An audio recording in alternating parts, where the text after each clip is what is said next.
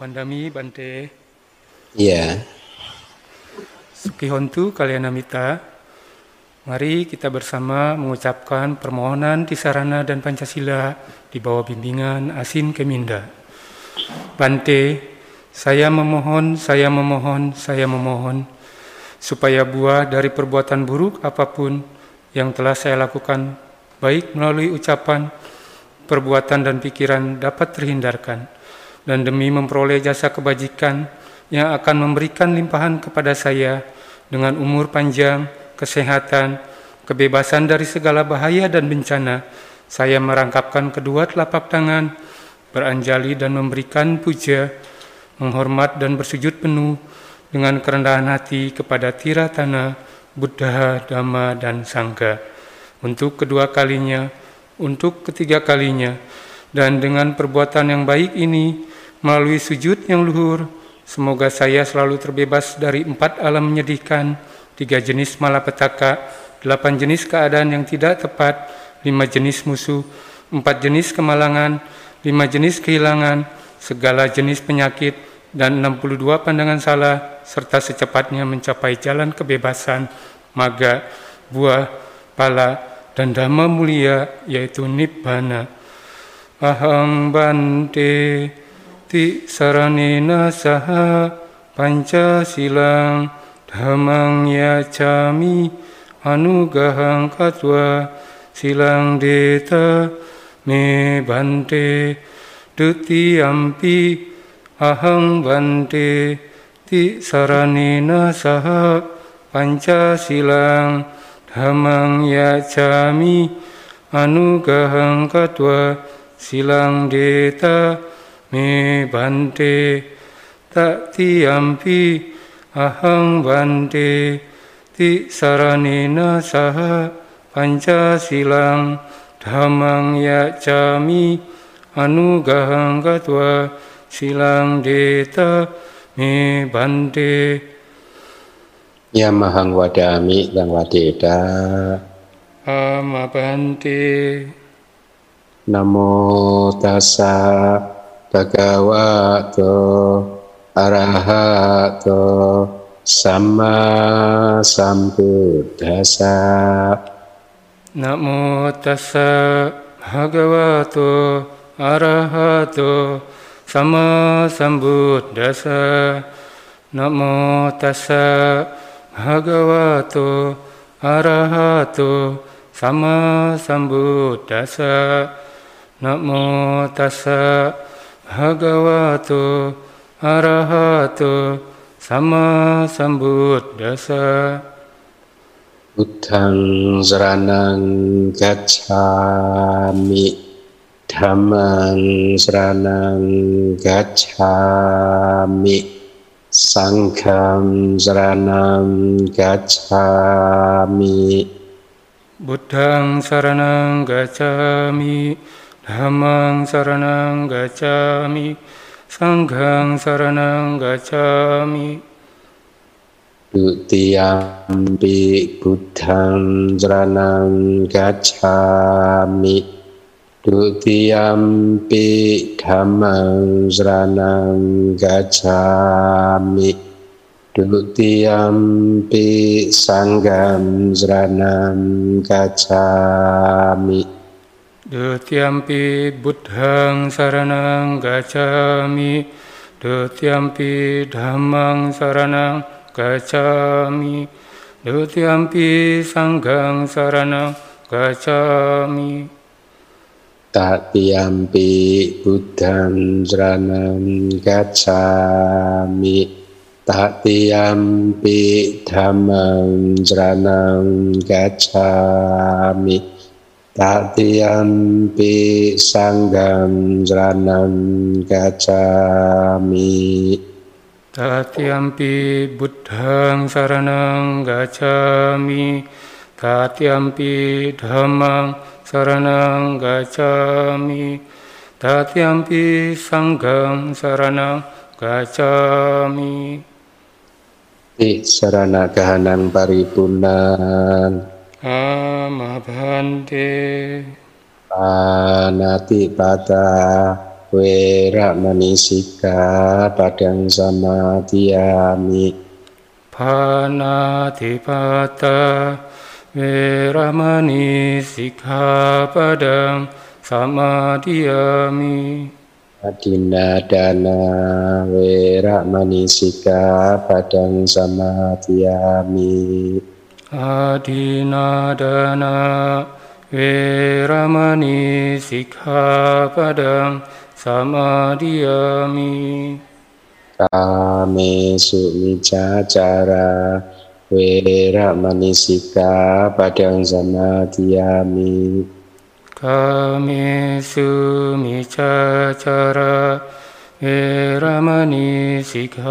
padang samadhiyami Kame sumicacara Wera manisika padang samadhiyami Musawada Wera manisika padang padang samadhiyami Surame raya maja pamadatana Wera manisika padang Surame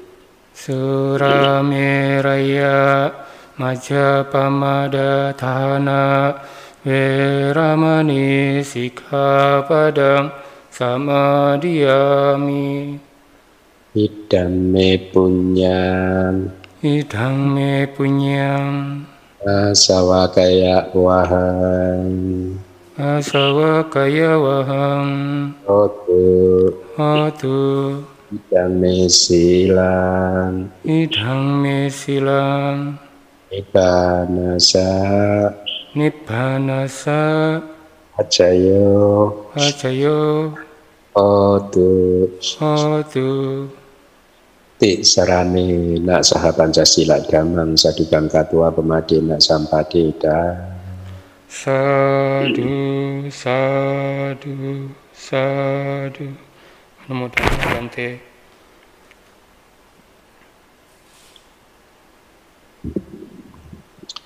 Baik, uh, mari kita melakukan penghormatan kepada Tikratana, ikuti saya. Saya bersujud di telapak kaki Buddha. Saya bersujud di telapak kaki Buddha. Guru Agung yang mulia. Guru Agung yang mulia. Saya memuliakan damanya yang sejati. Saya memuliakan damanya yang sejati. Dan menjura kepada Sangha dan mencurah kepada sangga. Sadu, sadu, sadu. Baik, uh, Wandami para bante biku sangga, Sukihontu para samanera seale pasaka upasika sekalian. Semoga Anda semua dalam keadaan yang baik, yang sehat, ya, damai dan bahagia uh, pagi hari ini kita akan uh, mempelajari suta yang baru. Ya, kemarin itu sebelum memutuskan suta mana yang akan saya uh, pakai, saya jelaskan di kelas hari ini. Saya sempat ada beberapa pilihan suta ya. Uh, ya paling tidak ada tiga pilihan suta dan akhirnya saya uh, apa mm, memutuskan suta ini. Suta yang lain yang menurut saya juga menarik adalah suta dari buku Apadana Apadana itu semacam uh, biografi Ya, jadi di kitab ini uh, ada di Kudaka Nikaya. Kudaka Nikaya ini yang terdiri dari banyak sekali kitab ya. Uh, Waseta Suta ini juga dari Kudaka Nikaya. Gitu. Nah, salah satu kitabnya itu bercerita tentang biografi, tentang kehidupan, cerita-cerita kehidupan apa saja yang sudah diperbuat oleh Eh, para Buddha. Jadi biografi itu masing-masing, misalkan Buddha Anumodasi, Buddha Kasapa, Buddha Padumutara sampai ke Buddha Gotama itu masing-masing ada ceritanya gitu uh, biografi-biografinya. Kemudian juga bagian yang lain bercerita tentang biografi para paceka Buddha. Ada banyak juga para paceka Buddha, tapi cerita yang disampaikan saya rasa sudah uh, apa yang kemarin sudah kita pelajari di Kagak Wisana Sutta itu semuanya ada di sana juga ternyata gitu ya uh, itu Paceka Buddha. Kemudian juga ada biografi para uh, sawaka.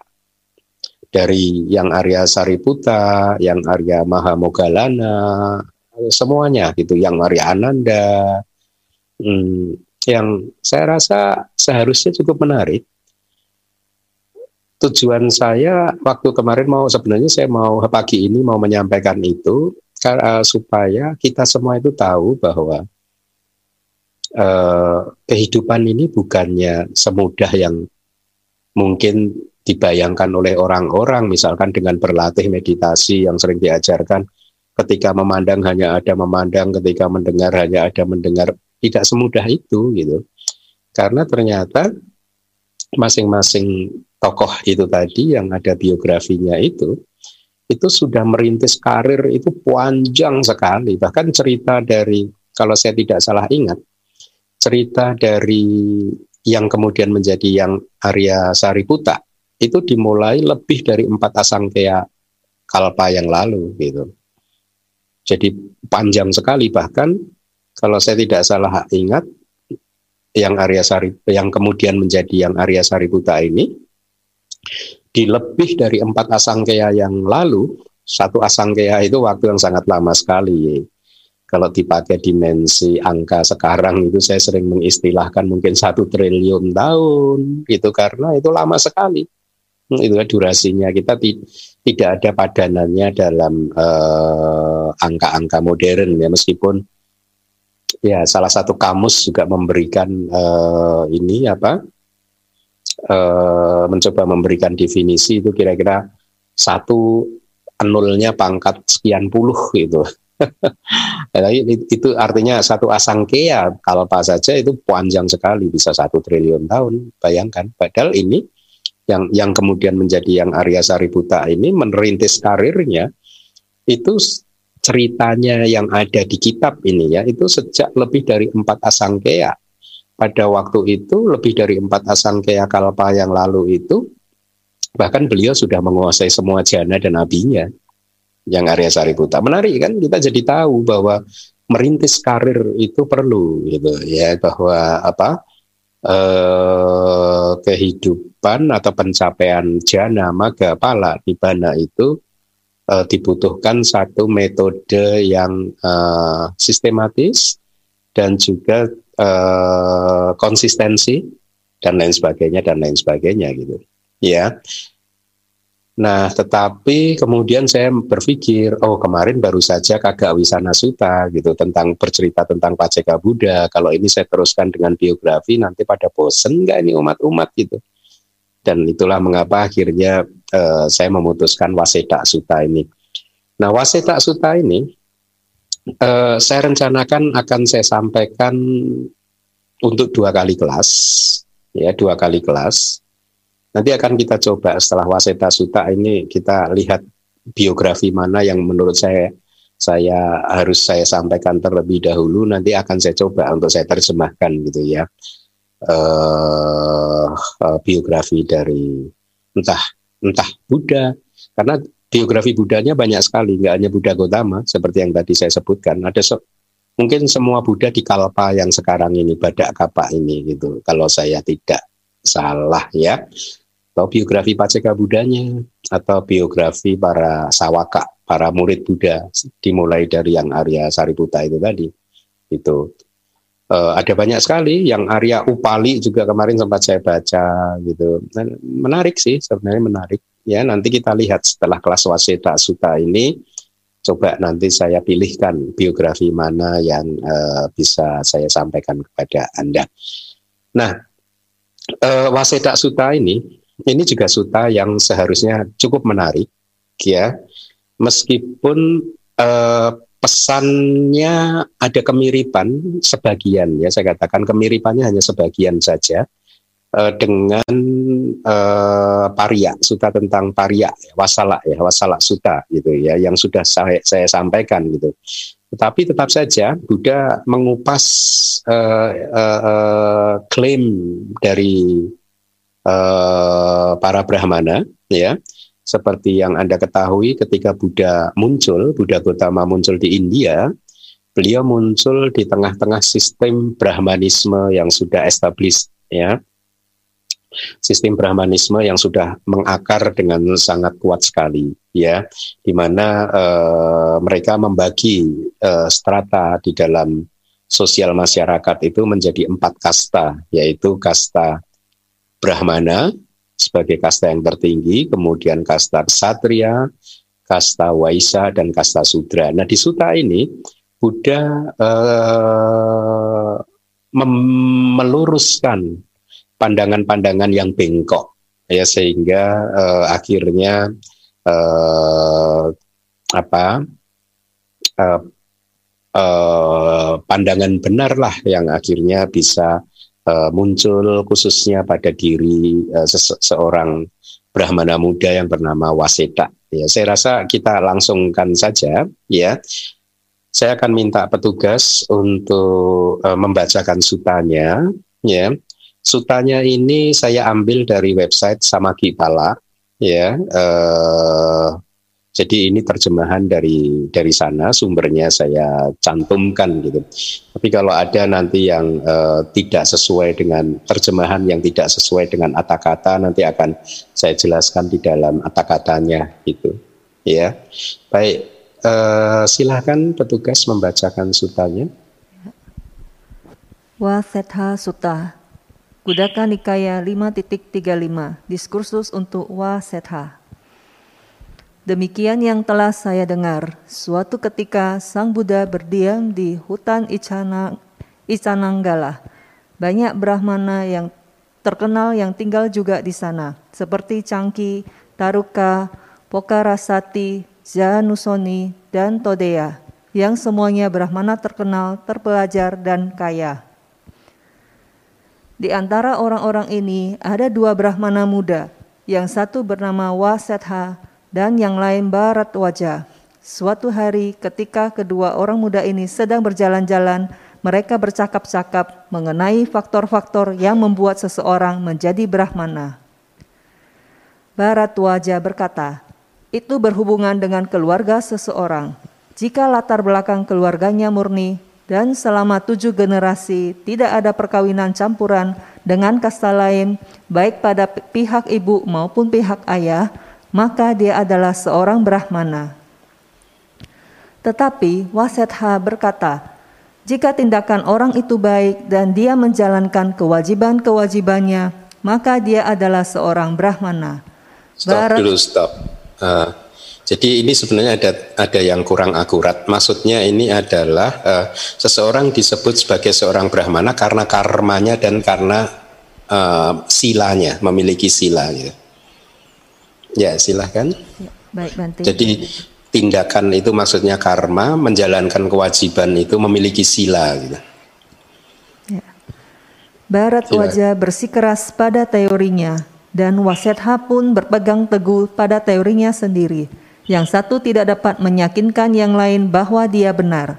Jadi Wasetha menyarankan agar mereka meminta nasihat orang lain. Wasetha berkata kepada Barat Wajah, ada seorang pertapa bernama Gotama, pangeran suku Sakya yang telah meninggalkan kehidupan berkeluarga. Banyak orang mengatakan, demikianlah sang Tatha Gata karena beliau telah sempurna, sepenuhnya tercerahkan, memiliki kebijaksanaan dan perilaku yang baik, agung, pengenal semua alam, pemimpin yang tiada bandingnya bagi manusia yang harus dikendalikan, guru para dewa dan manusia yang telah tercerahkan dan mulia. Setelah menyadari kebenaran Dhamma, Sang Buddha membabarkannya agar diketahui dunia manusia dan para dewa, termasuk para pertapa dan brahmana. Beliau mengajarkan kebenaran yang indah di awal, di tengah, dan di akhir, penuh makna, kaya dalam kata-katanya, dan sepenuhnya lengkap. Beliau mengajarkan kehidupan suci yang sempurna. Benar-benar luar biasa melihat orang-orang suci semacam ini. Baiklah, Barat Wajah, kata Wasetha, marilah kita menjumpai Gotama dan memohon beliau untuk menjernihkan pertanyaan ini. Kemudian kita akan menerimanya sebagaimana dijelaskan oleh Pertapa Gotama. Barat Wajah berkata, Baik, marilah kita pergi maka kedua orang muda itu pergi mencari sang guru. Ketika menemukan sang Buddha, mereka menyapa dengan sopan dan duduk di satu sisi. Kemudian Wasetha berbicara kepada sang guru dalam kata-kata berikut ini. Tuan, kami berdua adalah siswa ajaran ortodoks dan kami berdua dikenal dan dianggap sebagai pakar dalam pelajaran kitab Weda. Guru saya adalah Poka Rasahati dan teman saya ini belajar dari Tarukha. Kami telah mempelajari semua kitab komentar dari ketiga Weda dan kami memenuhi syarat untuk mengajarkan irama, tata bahasa, dan doa. Walaupun demikian, Gotama, ada satu pertanyaan yang kami berdua tidak sepakat, yaitu tentang pentingnya keturunan. Barat wajah bersikeras bahwa orang adalah Brahmana karena dia dilahirkan sebagai Brahmana. Namun saya yakin bahwa yang dilakukan orang itulah yang penting. Kami harap Tuhan yang memiliki pandangan terang mengetahui ketidaksepakatan ini. Karena kami berdua tidak bisa menyelesaikannya sendiri, kami datang kepadamu untuk menanyakan hal ini. Kami mendengar engkau disebut yang sepenuhnya tercerahkan. Oleh orang-orang engkau diperlakukan dengan penuh hormat mereka menangkupkan tangan ketika melihat Tuhan, sama halnya seperti ketika mereka menghormat rembulan yang bertambah besar. Engkau adalah mata dunia, Gotama. Maka kami bertanya kepadamu untuk mempertimbangkan pertanyaan ini. Apakah yang membuat orang menjadi Brahmana? Apakah karena kelahiran atau karena apa yang dia lakukan? Kami tidak dapat memecahkannya, Gotama, jadi jelaskan dan beritahukanlah apa Brahmana itu.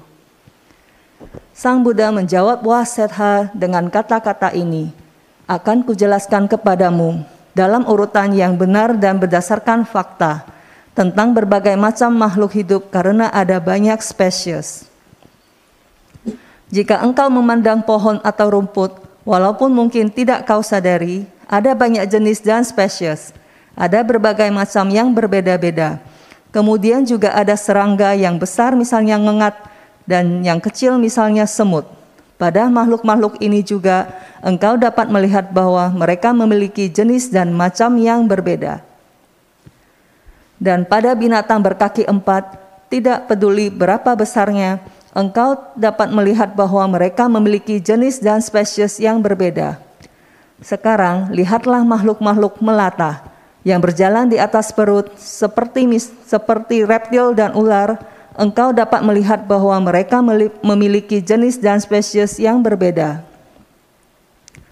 Pandanglah ikan dan kehidupan air, pandanglah burung dan binatang yang terbang, engkau dapat melihat bahwa mereka memiliki jenis dan spesies yang berbeda. Di antara manusia, jenis dan spesiesnya tidak sebanyak yang terdapat di antara spesies-spesies lain. Tidak seperti spesies-spesies lain, di antara manusia tidak ada perbedaan jenis maupun spesies sehubungan dengan mata, telinga, mulut, hidung, bibir, alis, dan bahkan rambut mereka. Semuanya dari jenis yang sama. Dari leher sampai ke pangkal paha, dari bahu sampai ke pinggul, dari punggung sampai ke dada, untuk manusia semuanya satu jenis. Tangan, kaki, jari, kuku, betis, dan paha semuanya standar. Begitu juga ciri-ciri suara dan warnanya. Tidak seperti makhluk lain, manusia tidak memiliki ciri-ciri yang membedakan mereka pada waktu lahir. Mereka tidak memiliki berbagai ciri warisan yang dimiliki makhluk lain. Sebenarnya, dalam hal manusia, perbedaan-perbedaan itu ada hanya karena kaidah atau ketentuan. Misalnya wasetha jika seseorang memelihara sapi dan hidup dari hasil sapi-sapi itu, Kita tahu bahwa dia adalah petani. Kita tidak menyebutnya Brahmana.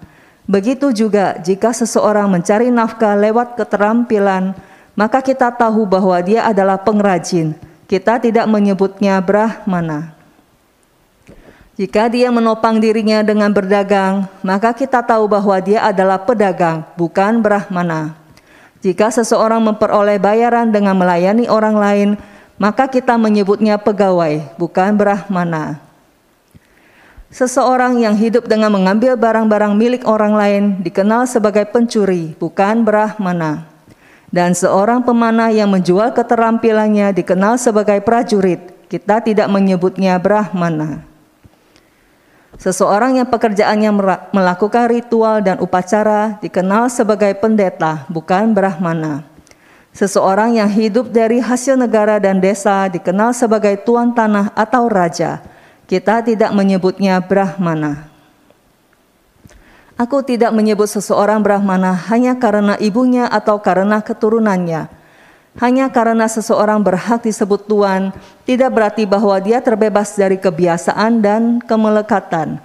Dia yang terbebas dari kemelekatan, dia yang terbebas dari ketamakan adalah orang yang kusebut Brahmana. Bersambung. Terima kasih, Aling sutanya masih bersambung ya. Saya bagi menjadi dua uh, topik pagi hari ini sutanya sampai di uh, itu tadi paragraf 623. Minggu depan topiknya adalah tentang bagaimana uh, apa itu hukum karmanya begitu. ya.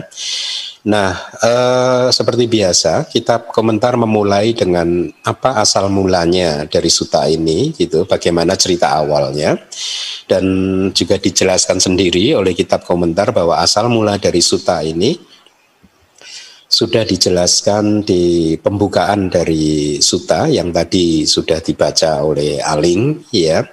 Jadi secara ringkas ada uh, seperti ini, secara ringkasnya. Jadi pada suatu hari ada dua orang pelajar dari kasta Brahmana, ya. Eh, kata pelajar dari kasta Brahmana ini sebenarnya kalau dalam bahasa Pali itu kadang berarti juga seorang Brahmana yang masih muda gitu ya. Jadi dua pelajar artinya dua pelajar itu kalau di sistem eh, kasta di India itu seseorang yang lahir dari keluarga Brahmana, mereka harus mempelajari kitab sucinya. Ada banyak kitab sucinya sebenarnya selain Weda sendiri, itu ada kitab-kitab yang lain. Mereka harus menghafal, harus mengerti tata bahasanya, harus bisa mengurai struktur kalimatnya. Sebenarnya mirip-mirip juga dengan apa yang dilakukan oleh para bante di Myanmar gitu ya para bante di Myanmar yang mengikuti pendidikan dengan secara formal ya baik itu melalui sistem pendidikan tradisional yaitu untuk mendapatkan gelar Dhamma Acarya, Alangkara, Abiwangsa itu eh, beliau-beliau ini menempuh jenjang yang hampir sama seperti tradisi di kaum uh, para Brahmana ini begitu. Mem mempelajari kitab dengan cara menghafal mempelajari tata bahasanya menguasai makna dari setiap katanya. Itu dilakukan oleh para bante para seado di Myanmar. Nah Makanya di dalam suta ini dua pelajar dari kasta Brahmana itu dalam konteks pelajar seperti itu, pelajar yang mempelajari kitab suci, bukan pelajar yang sekolah seperti di zaman modern SD, SMP, SMA begitu bukan, yang mempelajari ilmu-ilmu sekuler begitu bukan, tetapi mereka adalah pelajar kitab suci, ya. Nah, dua pelajar Brahmana ini sebenarnya adalah dua orang sahabat ya dua orang sahabat pada suatu hari dia berjalan gitu uh, ke sana kemari berdua gitu. Dan itu juga tradisi itu juga ada di kalangan kami para biku gitu. Kalau di Myanmar itu kalau sore hari atau pagi hari biasanya kami bisa kalau pas kita tinggal di wihara Pariyati ya karena di Myanmar itu uh, uh, monastery itu dibagi dua uh, katakanlah wihara yang untuk pariyati atau wihara yang khusus untuk pati-pati. Ya, kalau di wihara pariyati biasanya kita juga jalan ke sana kemari sambil menghafal gitu. Kayak Noah yang aku gawe dan seterusnya gitu dihafal. nah, dua pelajar Brahmana itu juga melakukan seperti itu, berjalan berdua ke sana kemari sambil berdiskusi sambil berdiskusi sampai tiba pada satu topik tentang definisi dari Brahmana ya uh, seperti yang tadi dikatakan di dalam Sutta, Barat Wajah mengatakan bahwa seseorang itu disebut Brahmana ya karena kelahirannya. Artinya ya dari keturunannya, dari silsilahnya. Kalau orang tuanya itu adalah Brahmana dari kedua sisi, dari sisi ayah dan sisi ibu, dan sampai tujuh keturunan ke atas itu murni dari dua sisinya, ya dia itu Brahmana gitu. Ya. Nah, eh, Waseda tidak setuju dia atau dia mempunyai pendapat yang lain bahwa seseorang itu disebut brahmana itu karena karma dan dia memiliki moralitas yang baik ya bagus ya. Yang waseta ini bagus. Jadi karena perbuatan-perbuatannya dia disebut sebagai seorang brahmana. Dan juga kalau dia memiliki sila yang bagus moralitas yang bagus maka dia disebut Brahmana, bukan karena kelahiran, bukan karena keturunan. Gitu. Dalam konteks ini saya kadang merasa untung ya kita di dalam Buddhisme itu tidak mengenal sistem seperti itu ya, dan juga untung satu-satunya putra Bud, apa Buddha Gotama itu sudah menjadi arahat dan tidak mempunyai keturunan nih. seandainya ini, seandainya saja uh, Pangeran Siddhartha kemudian mempunyai putra yaitu Rahula dan yang mulia Rahula kemudian uh, mempunyai putra ya sebelum menjadi biku mempunyai putra beranak pinak beranak pinak. Sampai sekarang mungkin ada yang mengklaim saya ini cucunya Buddha Gotama gitu. Dan kalau tidak hati-hati mungkin ada orang yang mengagung-agungkan oh dia cucunya Buddha loh dia cucunya Buddha loh jadi meskipun si orang ini perilakunya nggak baik tetap saja orang yang punya pandangan salah akan menghormatinya akan mengagung-agungkannya akan menyembahnya akan mendewa-dewakannya menganggapnya sebagai pemimpin dan lain sebagainya gitu dan itu bisa merusak tatanan kan karena tatanan ini hanya akan bisa tatanan sosial struktur masyarakat ini hanya akan baik kalau uh, menonjolkan values nilai-nilai moralitas yang baik bukan sisi keturunan. Kalau keturunan kalau dia nggak baik ya dari dari dari silsilah yang murni, tapi kalau dirinya sendiri nggak baik ya tidak pantas untuk dipuja-puja begitu ya.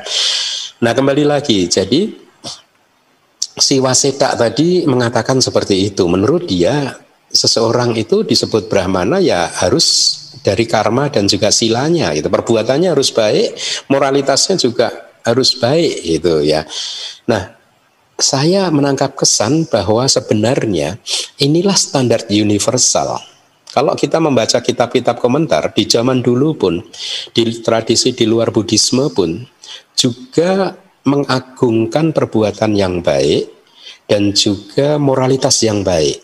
Gitu. Jadi ini merupakan semacam standar universal sesungguhnya gitu, ya.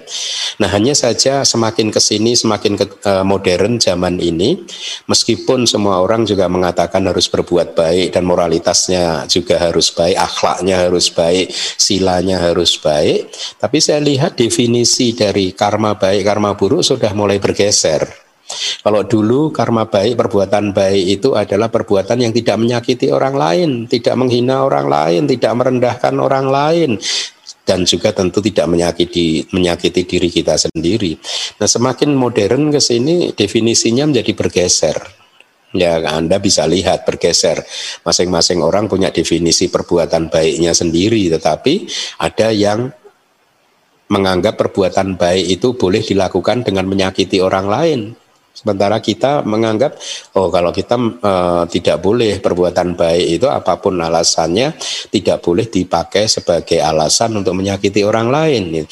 Nah, moralitas juga begitu, ya bergeser. Makna dari moralitas semakin berkembang zaman, semakin modern zaman juga bergeser. Itulah mengapa akhirnya kita bisa mendapatkan banyak variasi atau standar dari moralitas yang baik itu seperti apa, akhlak yang baik itu seperti apa begitu ya. Nah, uh, itulah mengapa saya sangat menghormati ajaran Buddha ini karena tidak memberikan tempat kepada uh, apa faktor-faktor keturunan seperti itu gitu ya. Jadi buat apa sesungguhnya kalau misalkan Anda itu lahir dari keluarga yang hebat atau seseorang lah ya, jangan Anda lahir orang seseorang lahir dari keluarga yang hebat Kemudian tujuh turunan ke atas dia juga uh, leluhur-leluhurnya juga adalah leluhur-leluhur yang hebat ya. Tapi kalau dirinya sendiri kotor ya ucapannya kotor, perbuatannya kotor, dan tentu pikirannya kotor. Kalau ucapan dan perbuatan saja kotor, ya tidak perlu dipertanyakan lagi. Pikirannya kotor atau bersih sudah pasti kotor, karena ucapan dan perbuatan kan muncul dari uh, pikiran kan semuanya serba tidak terkendali, suka berteriak-teriak, suka marah-marah, perilaku ininya tubuhnya pun juga tidak baik itu ya meskipun dia dari keturunan dari keluarga yang hebat, leluhur yang hebat tentu saja dia bukanlah orang yang baik ya dan dia tidak perlu untuk diagung-agungkan. Itulah uh, uh, ajaran yang diturunkan secara turun temurun uh, dari guru ke murid di dalam tradisi kita di dalam tradisi Buddhisme ya. Kita tidak menganggap bahwa seseorang itu baik karena keturunannya ya seperti yang akan anda lihat nanti di penjelasan di suta ini nah saya akan sampaikan terlebih dahulu untuk untuk backgroundnya ya suta ini. Jadi suta ini harus dipahami muncul di zaman Buddha Gotama masih hidup ya di zaman di masa-masa itu lebih dari 2500 tahun yang lalu ya. Ketika Buddha muncul, seperti yang tadi saya katakan, sistem Brahmanisme itu sudah established uh, untuk jangka waktu yang ribuan tahun sudah, ya. Jadi mereka mengenal empat kasta Kasta yang pertama adalah kasta Brahmana dan mereka percaya bahwa di awal penciptaan kasta Brahmana ini lahir dari mulut dari Brahma. Brahma ini dianggap sebagai uh, pencipta, sang penciptanya gitu ya. Jadi manusia yang kemudian berkelompok membentuk satu kasta Brahmana ini dipercaya lahir dari mulut Maha Brahma, dari mulut pencipta ya dan dia profesinya sudah fix pasti tetap yaitu sebagai pendeta atau guru spiritual sebagai otoritas di dalam hal agama sebagai satu-satunya otoritas yang diperbolehkan untuk menghafal, mempelajari dan mengajarkan kitab suci. Yang lainnya tidak boleh, ya. Nah, kemudian kasta yang kedua adalah kasta kesatria. Mereka percaya eh, menurut kepercayaan mereka kesatria ini kasta orang-orang ini lahir dari tangannya Brahma pencipta tadi sang pencipta. Ya. Pekerjaan mereka adalah sebagai kesatria ya sebagai pejuang di dalam perang gitu atau akhirnya juga menjadi penguasa raja pangeran dan lain sebagainya.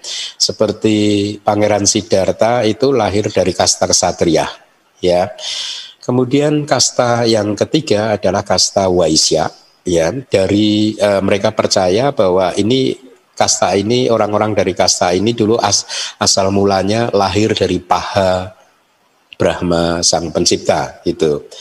Nah, pekerjaan mereka adalah sebagai pedagang. Ya, sebagai pedagang, anata pindika dan lain sebagainya itu kasta-kasta pedagang begitu.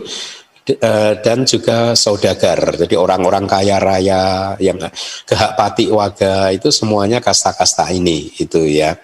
Dan yang terakhir adalah kasta uh, sudra ya eh, lahir dari dipercaya lahir dari kaki-kaki Brahma sang pencipta.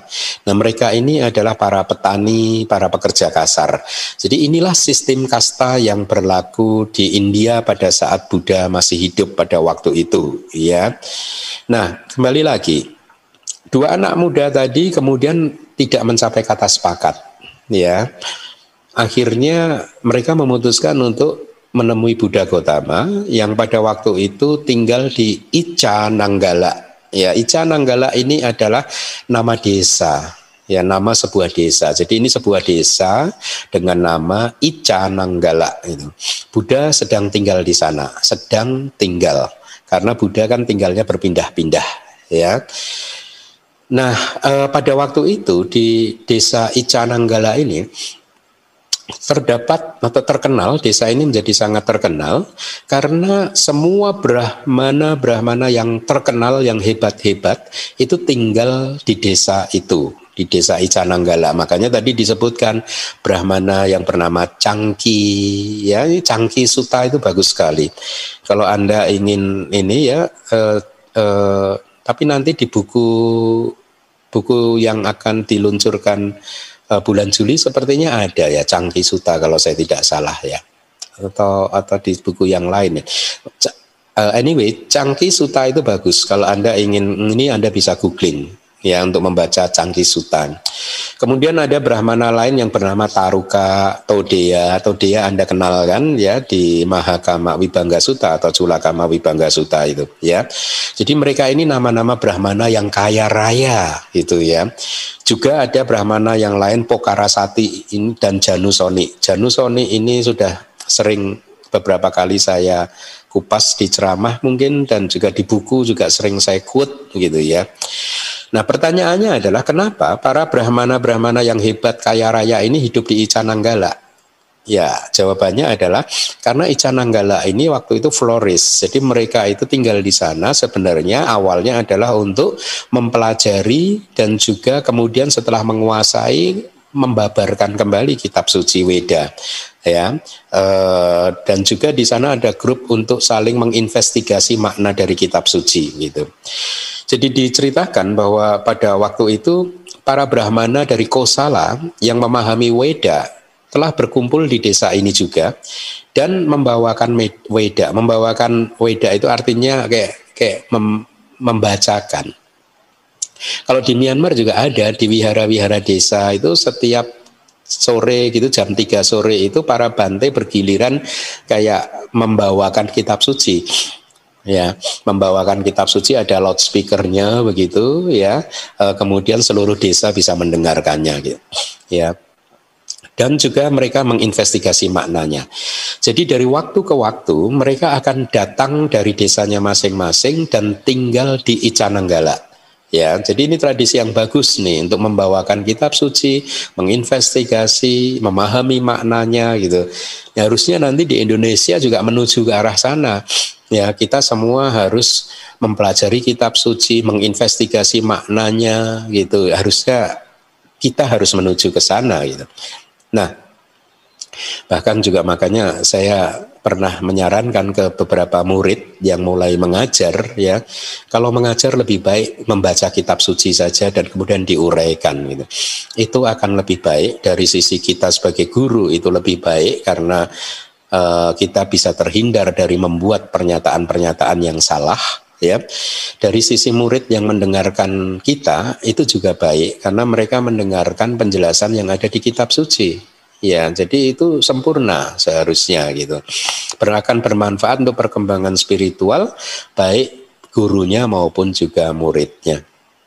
Nah saya lanjutkan. Jadi mereka bercakap-cakap. Ketika waseta dan uh, tadi ada kalimat di dalam suta begitu kan, mereka bercakap-cakap begitu.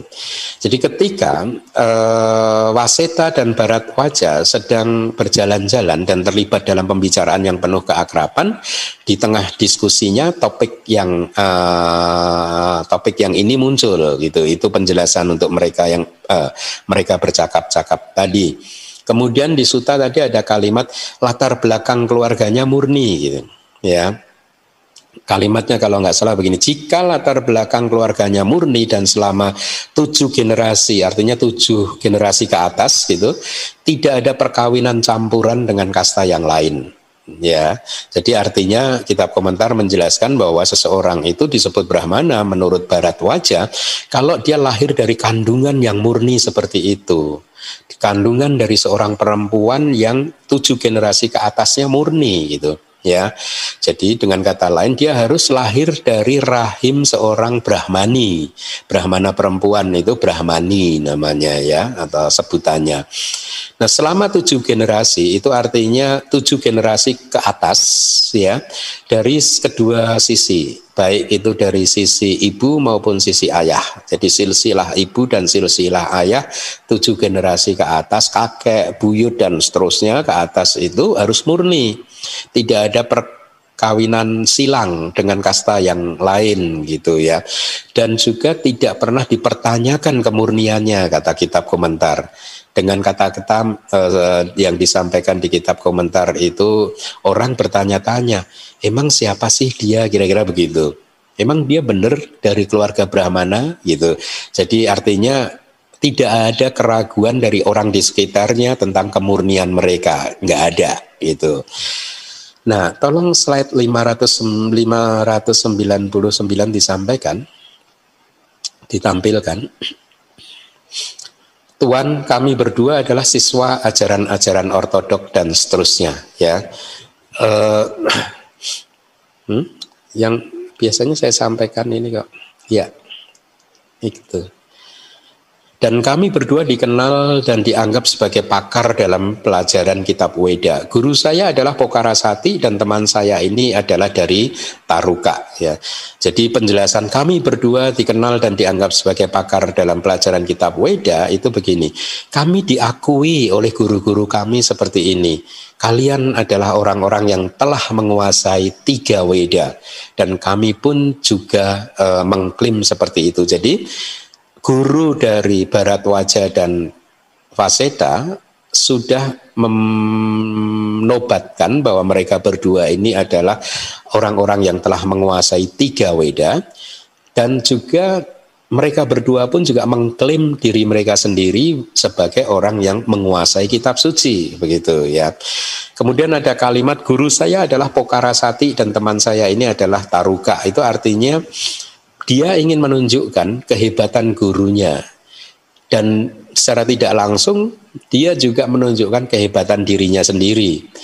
Dia menambahkan saya adalah murid senior Pokarasati, murid beliau yang terkemuka dan teman saya ini adalah murid yang terkemuka dari seorang guru yang bernama Taruka. Ya. Paragraf 601 coba.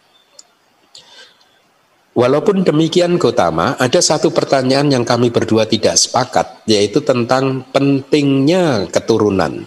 Barat wajah bersikeras bahwa orang adalah Brahmana karena dia dilahirkan sebagai Brahmana. Namun saya yakin bahwa yang dilakukan orang itulah yang penting, artinya karma. Definisinya itu adalah karena karma gitu. Itulah yang lebih penting. Kami harap Tuhan yang memiliki pandangan terang mengetahui eh, ketidaksepakatan ini. Penjelasan dari kitab komentar seperti ini. Bahwa yang dilakukan orang itulah yang penting. Jadi karma inilah yang penting. Karma dari orang tersebut yang penting gitu ya. Sebenarnya kata palinya itu kamukna. Jadi eh, bukan apa yang dilakukan tapi karma orang tersebutlah yang penting. Nah, kitab komentar menjelaskan karma itu adalah sebagai dasa kusala kama pada. Dasa kusala kama pada adalah 10 jalan karma yang baik. Saya rasa di buku manual Abidama yang kelima saya sudah mengupasnya cukup panjang lebar. Anda bisa membacanya di sana atau di buku karma yang saya tulis juga saya rasa ada, Anda bisa juga membacanya di sana, tetapi intinya eh, dasa kusala kama pada atau sepuluh jalan kama baik itu adalah kebalikan dari sepuluh karma buruk, yaitu berarti penahanan diri terhadap pembunuhan makhluk hidup, pencurian, persinahan, kemudian perkataan bohong, menahan diri ya, menahan diri dari perkataan bohong, ucapan fitnah, kasar dan lain sebagainya. Gitu. Jadi kebalikan dari sepuluh karma buruk. Nah, istilah dasa kusala kama pada itu adalah khusus merujuk kepada setiap individu karma yang sudah terpenuhi semua faktor-faktornya. Ya seperti misalkan membunuh itu kan ada lima faktor kan karma membunuh itu ada lima faktor begitu. Nah e, signifikansinya adalah ketika sudah menjadi dasak kusala kama pada, artinya faktor-faktor karmanya sudah terpenuhi, maka karma ini mempunyai kekuatan, mempunyai potensi untuk menghasilkan kelahiran kembali atau menghasilkan agregat atau menghasilkan kesadaran penyambung kelahiran kembali gitu. Nah, jadi uh, itulah uh, yang disebut bahwa uh, uh, penjelasan untuk ucapan bahwa yang dilakukan oleh orang itulah yang penting gitu. Nah, uh, paragraf berikutnya 604 604 Engkau adalah mata dunia Gotama maka kami bertanya kepadamu untuk mempertimbangkan pertanyaan ini. Apakah yang membuat seseorang itu menjadi Brahmana Apakah karena kelahiran atau karena apa yang dia lakukan? Artinya apakah karena karmanya? Kami tidak dapat memecahkannya, Gotama. Jadi tolong jelaskan dan beritahukanlah apa definisi Brahmana itu. Kitab komentar menjelaskan engkau adalah mata dunia, ya. Jadi dideskripsikan seperti ini. Di dunia yang tenggelam dalam kegelapan yang dinamakan moha, jadi dunia ini tenggelam dalam moha. Moha itu delusi. Ya banyak makhluk yang masih belum bisa menghancurkan moha gitu. Nah, Buddha berhasil mengusir kegelapan tersebut dan muncul sebagai mata untuk dunia karena beliau mengajarkan sesuatu yang baik dan bermanfaat di kehidupan saat ini dan juga di kehidupan selanjutnya. Ini poin yang penting. Jadi kita senantiasa harus melakukan perbuatan baik karena ini juga kita harus tahu bahwa perbuatan baik ini pasti bermanfaat tidak hanya di kehidupan kali ini saja tetapi juga di kehidupan-kehidupan yang selanjutnya. Ya. Uh, saya teringat uh, tentang sunyak kapak. Sunyak kapak, kapak yang kosong. Anda masih ingat kan ya pelajaran kelas yang lalu ya. Di dalam sunyak yang kosong ini tidak ada Buddha sama sekali dan nanti di masa depan juga ada sunyak yang kosong, ya sorry, kapak yang kosong ini juga. Ya, artinya tidak ada Buddha, Paceka Buddha, tidak ada bahkan Raja Cakawati. Pada saat itu Anda bisa membayangkan tidak? Tidak ada yang tahu secara persis definisi perbuatan baik itu seperti apa, definisi perbuatan buruk itu seperti apa, bagaimana keluar dari samsara itu eh, caranya bagaimana, tidak ada yang menunjukkan. Makanya mengerikan sekali kan. Nah kita saat ini sesungguhnya itu beruntung sekali. Kenapa? Karena ada Buddha Gotama. Kita saat ini bisa mengerti karma baik seperti itu, karma buruk seperti itu, sila seperti ini, samadhi seperti ini, panya seperti ini, nama dan rupa seperti ini. Itu kan karena ada Buddha. Dan itu semua tidak akan bisa diketahui kalau saat ini adalah sunya yang kosong loh. Ya, makanya kita ini sesungguhnya beruntung sekali karena kita terlahir di kalpa di mana ada Buddha. Uh, tolong 605. Sang Buddha menjawab Waseda dengan kata-kata ini. Akan kujelaskan kepadamu dalam urutan yang benar dan berdasarkan fakta tentang berbagai macam makhluk hidup karena ada banyak spesies. Ini menarik ini, penjelasan kitab komentarnya menarik. Kalau Anda hanya membaca sutanya ya hanya dapatnya seperti itu saja, tapi Anda tidak akan tahu maksudnya itu seperti apa gitu. Baru ketika membaca kitab komentar Anda mengerti maksud Buddha itu sebenarnya oh seperti ini gitu. Jadi kitab komentar menjelaskan begini. Setelah Waseta memuji Buddha seperti itu tadi di dalam suta, dan akhirnya beliau uh, dia membuat sebuah permohonan kepada begawan atau kepada Buddha maka begawan atau Buddha yang ingin memberikan manfaat kepada keduanya ya uh, Bharatwaja dan Waseta berkata seperti dalam suta tadi akan kujelaskan kepadamu dalam urutan yang benar dan berdasarkan fakta maksud beliau adalah seperti ini. Nah, ini ini padahal kata-kata dalam atakat, uh, eh, dalam kitab komentar loh. Maksud beliau adalah seperti ini. Jadi makanya kan saya sering mengatakan kan mustahil kita bisa memahami maksud dari Buddha Gotama apa mustahil kita bisa memahami makna dari Tripitaka sesuai dengan apa yang dimaksudkan oleh Buddha Gotama itu tanpa bantuan kitab komentar. Makanya kita komentar itu penting gitu. Nah, jadi maksud Buddha seperti ini.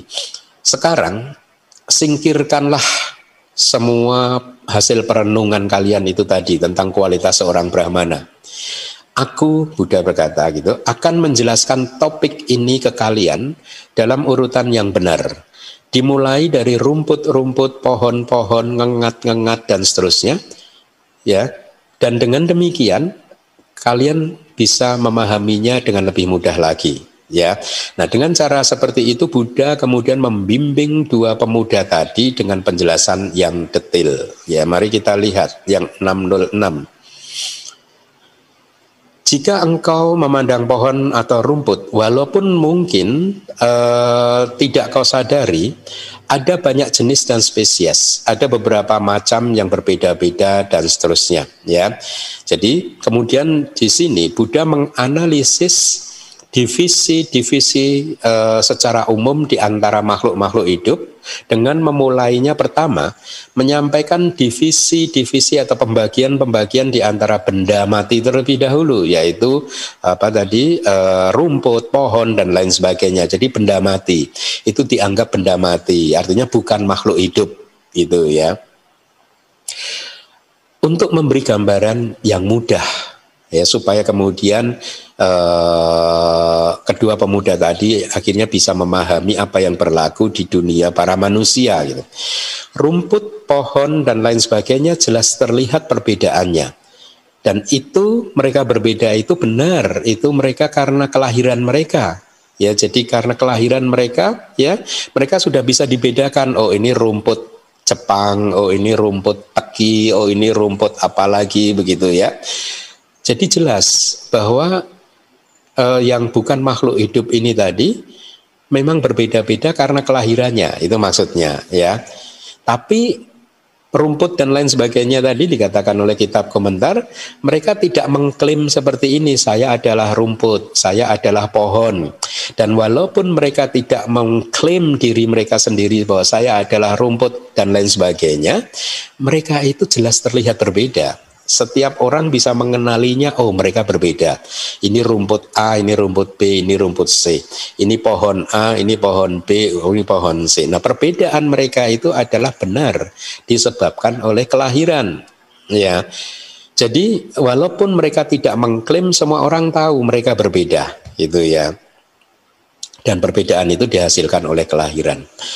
Nah, jadi poinnya adalah bahwa perbedaan mereka itu adalah karena kelahiran dan dengan perbedaan tersebut ya mereka gampang dikenali oleh siapa pun ya walaupun mereka tidak mengklaim saya adalah rumput, saya adalah pohon dan lain sebagainya. Dan apabila seseorang disebut sebagai brahmana ya karena kelahirannya maka orang lain harusnya juga bisa mengenalinya sebagai individu atau manusia yang berbeda dibandingkan orang-orang dari kasta yang lain. Bagus ya. Jadi kalau benar Brahmana itu definisinya adalah seseorang disebut Brahmana sebagai kelahi, eh, karena kelahirannya, maka harusnya kita semua tahu oh ini dia Brahmana.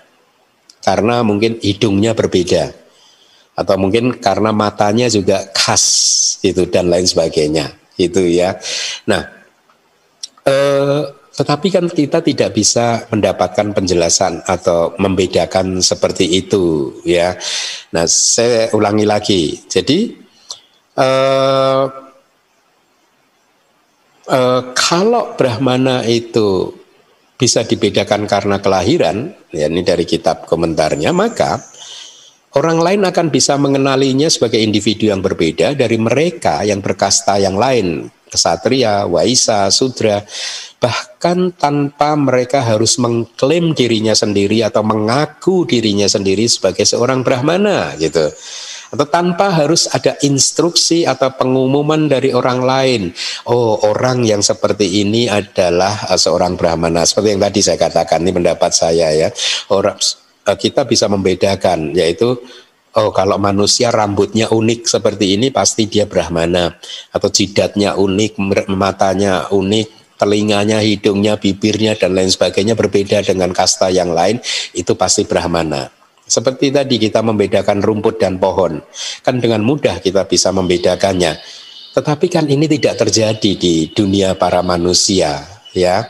Semua manusia itu sama saja ya.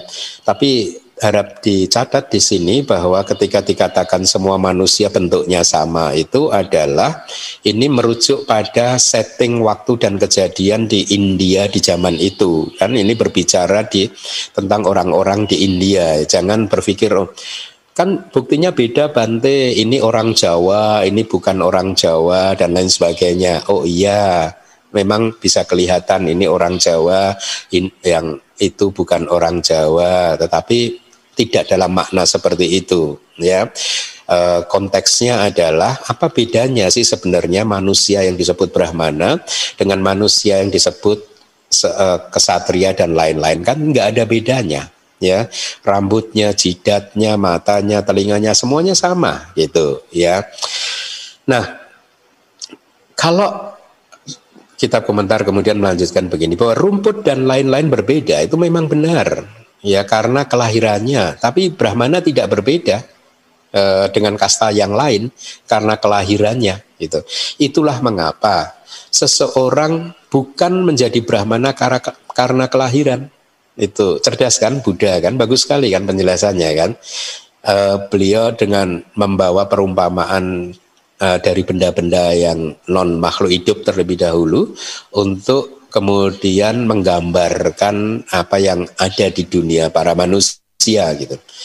Nah, sekarang uh, tolong stansa 607 tentang ya ngeng, apa ada ngengat dan lain-lain. Penjelasannya juga sama gitu ya. Ngengat tidak pernah mengaku dirinya ngengat, tapi kita bisa dengan mudah mengetahui bahwa dia ngengat. Nyamuk tidak pernah mengaku dirinya nyamuk, tapi kita bisa tahu bahwa itu adalah nyamuk gitu ya. Nah, atau binatang apa pun Anda bisa mengambil contoh itu kucing nggak perlu mengaku dirinya kucing tapi semua orang tahu itu kucing gitu ya. Jadi kalau binatang dikatakan berbeda karena kelahiran iya benar. Tapi Brahmana tidak berbeda karena kelahiran karena Brahmana dan orang yang lain sama bentuknya begitu Uh, slide 611 tolong ditampilkan. Tidak seperti spesies-spesies yang lain, di antara manusia tidak ada perbedaan jenis maupun spesies sehubungan dengan mata, telinga, mulut, hidung, bibir, alis, dan bahkan rambut mereka semuanya sama. Dari leher dan seterusnya juga sama. Ya, nah ini yang tadi sudah disampaikan gitu bahwa kelahiran tidak membedakan manusia ya manusia itu ya di mana-mana sama. Rambutnya di atas kepala itu jidatnya di situ matanya di situ telinganya di situ hidungnya di situ bibirnya di situ dan seterusnya. Tidak ada yang berbeda itu poinnya ya.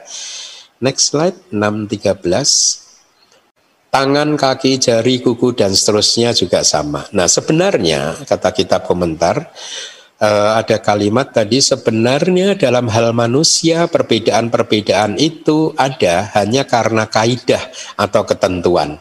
Penjelasan dari kitab komentar adalah seperti ini bahwa perbedaan di antara manusia itu hanyalah konsep ya. Uh, bahasa palinya itu wohara. Wohara itu adalah hanyalah panggilan saja hanyalah kesepakatan umum saja gitu ya. Tapi dalam maknanya yang hakiki sesungguhnya tidak ada perbedaan gitu ya. Jadi perbedaan ini kalaupun ada perbedaan di dunia para manusia itu hanyalah konvensional saja gitu bahwa misalkan seorang biku yang wujudnya seperti ini sudah disepakati oleh semua orang namanya adalah Bante Keminda biku dengan bentuknya yang berbeda sudah disepakati namanya adalah Bante A, Bante B dan lain sebagainya. Jadi kitab komentar menjelaskan bahwa di dalam dunia para manusia perbedaan ini hanyalah hasil kesepakatan saja. Itu maksudnya wohara, kesepakatan umum saja itu ya. Nah, eh, maksudnya begini, kesepakatan umum di dalam abidama ini jadi saya harus menjelaskan dari sudut abidama karena wohara ini juga ini adalah sebenarnya terminologi abidama. Di dalam abidama kebenaran itu dibedakan menjadi dua. Yang satu disebut sebagai paramata saja, kebenaran dalam arti yang hakiki, dalam arti yang sesungguhnya. Yang kedua adalah samuti saja atau kebenaran konvensional. Paramata saja itu adalah kebenaran yang benar-benar benar gitu istilahnya. Artinya tidak uh, berbeda dari apa yang di nyatakan. Misalkan kesadaran, cita. Cita itu mempunyai karakteristik untuk mengenali objek. Ya memang di mana-mana cita itu ya seperti itu. Atau perasaan, wedana. Wedana itu mempunyai karakteristik untuk menikmati objek. Maka perasaan siapa pun, Anda, perasaan Anda, perasaan saya, perasaan binatang, perasaan Brahma, perasaan dewa, perasaan mereka yang ada di neraka, ya sama karakteristiknya menikmati objek. Itu yang disebut kebenaran hakiki. Kalau kebenaran konvensional itu adalah kebenaran yang hanya benar dalam level konvensional. Artinya level konvensi, level kesepakatan umum saja ya. Seperti yang tadi saya contohkan, biku seperti ini adalah ke, sudah disepakati menjadi biku keminda. Tetapi sesungguhnya semua kebenaran konvensional ini dalam arti yang hakiki itu tidak benar, tidak ada wujudnya. Dia hanya benar di level konvensional saja, tapi di level atau di level yang hakiki para mata begitu dia tidak ada. Dengan kata lain, di dalam kebenaran yang para mata yang hakiki, semua ini sesungguhnya hanyalah tumpukan dari agregat-agregat saja. Saya ini adalah kumpulan dari lima agregat, Anda juga kumpulan dari lima agregat gitu. Nah, agregat-agregat ini sifatnya sama, karakteristiknya sama. Ya, itu itu itu maksudnya. Nah, makanya tadi di suta dikatakan bahwa kalaupun ada perbedaan di antara manusia, itu hanyalah dalam level konvensional itu tadi saja ya perbedaannya hanya ada di sana jadi dari pelajaran di dalam suta ini bagus sekali ya untuk menyadarkan diri kita sendiri bahwa uh, kita ini sesungguhnya sama. Yang membedakan kita ya nanti akan didefinisikan oleh Buddha ya, karena perbuatan-perbuatan kita, karena moralitas kita dan lain sebagainya itu ya. Nah, sebenarnya uh, klaim para Brahmana di zaman dulu itu juga eksis di zaman modern ini, ya. Klaim-klaim seperti itu sudah bermetamorfose atau kalau ini mengalami perubahan bentuk begitu ya. Kalau dulu mereka mengklaim perbedaan manusia itu dikelompokkan dalam empat kasta, mungkin di zaman modern ini ada yang masih mewarisi pandangan-pandangan yang keliru seperti ini dengan berkata bahwa suku saya adalah suku yang terbaik gitu agama saya adalah agama yang terbaik itu ras saya adalah ras yang terbaik golongan saya adalah golongan yang terbaik. Ini sara ini tadi ya. Isu-isu syara dianggap sebagai komponen sara dianggap sebagai faktor pembeda dengan yang lain maka ini adalah salah itu ya. Tidak ada suku yang seseorang itu tidak didefinisikan sebagai orang yang baik hanya gara-gara sukunya Seseorang tidak didefinisikan sebagai orang yang baik hanya gara-gara agamanya, rasnya, golongannya, dan lain sebagainya. Tapi orang itu disebut sebagai orang yang baik karena perbuatannya, karena karmanya, karena akhlaknya, sila, moralitas, uh, dan juga perbuatan-perbuatan uh, yang lain. Ya, nah maka kalau ada di antara kita yang masih mempunyai pikiran-pikiran sempit seperti itu, kita Anda atau kita harus segera meninggalkannya karena itu tidak benar. Kita tidak didefinisikan atau definisi dari kita bukan berasal dari kelahiran kita. Ya. Bukan berasal dari saya, ini lahir dari keluarga siapa, leluhur saya siapa, Anda lahir dari orang tua seperti apa, leluhur Anda dulu siapa, tidak ya definisi kita sebagai orang seseorang itu uh, didefinisikan karena perbuatan-perbuatan kita, kualitas akhlak kita dan lain sebagainya gitu ya. Atau dengan kata lain ya karena kualitas batin kita gitu. Itu definisi. Makanya kita itu sesungguhnya sama saja gitu ya. Hanya yang membedakan perbuatan-perbuatan kita dan kualitas-kualitas hati kita. Nah, kembali lagi kitab ke kitab komentar. Sejauh ini Buddha sudah berhasil menggugurkan klaim para brahmana ya. Jadi sekarang anggap saja benar bahwa status brahmana didapat melalui kelahiran bahkan berlaku untuk seseorang yang minus dalam hal penghidupannya artinya miskin ya dan juga minus dalam hal akhlak atau silanya dan juga perilakunya juga minus ya. Tapi masyarakat kata kitab komentar sejak dulu tidak menerima hal-hal seperti ini. Nah, ini informasi yang bagus bahwa sesungguhnya sistem sosial masyarakat sejak zaman sebelum kemunculan Buddha Gotama tidak menerima klaim seperti itu itu bahwa seseorang itu baik karena kelahirannya itu maksudnya ya nah eh, bahkan dikatakan kalau seseorang itu tidak bermoral maka dia bukan brahmana. Itu tidak berakhlak silanya buruk maka dia bukan brahmana itu nah jadi eh, ya variasi-variasi di zaman modern hal-hal yang seperti itu kita bisa eh, lihat. Bahkan mungkin Anda juga bisa dengan mudah melihat di sekeliling Anda ada saja orang yang mungkin ya mendewa-dewakan keturunannya mengagung-agungkan keturunannya atau bahkan ada orang-orang yang eh, eh, menghormati seseorang karena dia adalah uh, keturunan dari A, keturunan dari B, cucu dari A, cucu dari B dan lain sebagainya ya tanpa memandang apakah perilakunya itu baik, apakah moralitasnya itu baik, um, mereka tidak mempedulikan itu artinya meskipun perilaku dan akhlaknya itu buruk tetap saja dipuja-puja, tetap saja dihormati, tentu saja ini adalah sesuatu yang tidak baik ya. Uh, kita harus uh, menghindari eh, perilaku-perilaku yang seperti itu. Jangan juga pernah berpikir bahwa kalau kita atau siapa pun kita merasa kita berasal dari keturunan yang baik, maka pasti kita akan mendapatkan kehidupan yang baik. Atau misalkan nanti pasti akan lahir di surga, enggak bisa gitu ya. Karena surga itu adalah tempat orang-orang yang baik Gitu. Surga bukan tempat orang-orang yang jahat. Ya, orang-orang yang jahat, kejahatan tidak akan pernah bisa memunculkan kelahiran di surga.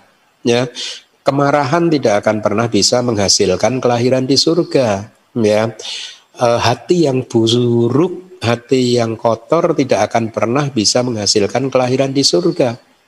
Kalau hanya gara-gara keturunan saja, misalkan saya dari keturunan yang baik, maka saya bebas untuk melakukan perbuatan yang yang yang buruk atau akhlak. Saya nggak perlu saya jaga karena saya pasti dijamin nanti akan lahir di surga. Kasihan nanti yang teman-teman yang ada di surga yang lainnya gitu. Karena kalau ada seseorang yang tidak baik lahir di surga maka dia di sana nanti juga akan melanjutkan kebiasaan-kebiasaannya gitu ya jadi jangan pernah berpikir bahwa ah saya akan eh, apa misalkan berbuat tidak baik sepanjang hidup karena toh nanti saya karena keturunan saya saya akan lahir di surga. Tidak bisa seperti itu karena surga itu bukan tempat orang yang tidak baik ya. Kalau ada orang tidak baik lahir di surga, nanti di surga dia juga akan membuat kekacauan lagi akan membuat peri apa melakukan perbuatan-perbuatan yang tidak baik lagi. Jadi hukumnya tidak seperti itu. Hukum karmanya tidak seperti itu, ya. Sekali lagi, surga hanyalah tempat untuk orang-orang yang eh, baik. Artinya perbuatan baiklah yang akan bisa menghasilkan kelahiran di surga. Perbuatan yang buruk tidak akan pernah bisa menghasilkan kelahiran di surga. Nah, kembali lagi. Jadi kemudian Buddha mendefinisikan bahwa orang yang memiliki kualitas yang terbaiklah yang disebut sebagai brahmana ya di mana pun orang itu terlahir dari keturunan apa pun selama dia memiliki kualitas-kualitas terbaik maka dia adalah Brahmana. Jadi ini adalah prinsip yang diajarkan oleh Buddha dan harus kita renungkan harus kita terapkan harus kita wujudkan untuk menjadi orang yang baik. Jadi seseorang mendapatkan atribut atas apa yang dikerjakannya bukan karena kelahirannya. Makanya Buddha menyebutkan tadi peternak, petani, pedagang, pegawai, pencuri, prajurit, pendeta, tuan tanah atau raja. Semuanya itu atribut itu didapatkan karena apa yang mereka lakukan. Ya, jadi paham ya. Uh, poinnya adalah kembali lagi seseorang itu baik atau tidak baik bukan karena kelahirannya ya. Nah, baik. Jadi ini adalah topik uh, kelas kita minggu hari ini. Saya tadi dipesan oleh panitia karena uh, pagi hari ini akan ada pengumuman pemenang apa tadi uh, eh, IG contest ya itu. Maka saya harus selesai lebih awal 5-10 menit lebih awal. Minggu depan kita akan masih teruskan topik suta yang sama kita akan mencoba mengetahui penjelasan Buddha tentang hukum karma. Baik, demikian semoga bermanfaat. T atas penjelasan suta yang telah disampaikan kepada kami. Semoga kami semua mendapatkan manfaat tertinggi dari pendengaran dhamma ini.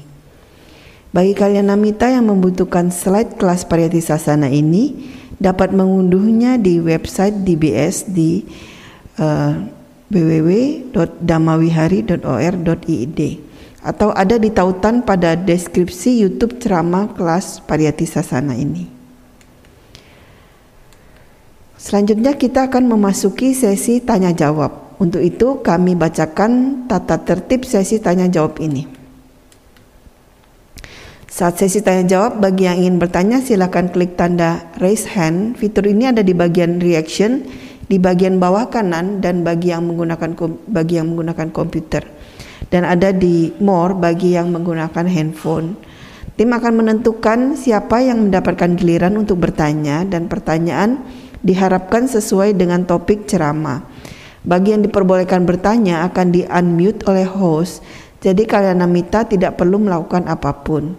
Memperkenalkan diri dengan menyebutkan nama dan kota atau negara tempat domisili dan dikarenakan adanya keterbatasan waktu, maka harap maklum apabila tidak semua penanya akan mendapatkan giliran. Agar memberikan kesempatan kepada semua kalian mita yang ingin bertanya, kami mohon agar masing-masing penanya hanya mengajukan satu pertanyaan terlebih dahulu. Uh, yang pertanya, pertama kepada Bapak Joni Pada Bapak Joni kami persilakan. Mendami Bante. Ya Pak Joni. Eh, eh, menindaklanjuti yang Brahmana ini. Eh, eh bukan Brahmana, menindaklanjuti yang Brahmana yang istilahnya kalau istilahnya bagus di alam bahagia, sila jelek di alam yang jelek gitu. Kenapa Pak Joni? Gimana? Saya mau nanya yang mengenai eh, apa ya ini yang kelanjutan dari minggu lalu saya tanya bahwasanya eh, kan empat alam penderitaan masih terbuka untuk bagi yang belum mencapai sotapana. Cuman saya pernah baca kayaknya kalau nggak salah di eh, yang saya mau tanya ini Buddha kayaknya pernah menjelaskan juga bahwa ada yang nanya apa Buddha menjelaskan bahwa eh, jika seorang manusia itu di sepanjang kehidupannya membuat banyak kebajikan ibaratnya se sepohon itu dia sudah condong ke satu sisi. Jadi jika saatnya tiba, artinya uh, dia meninggal atau apa, pohonnya itu akan jatuh di sisi yang dia condong itu gitu loh.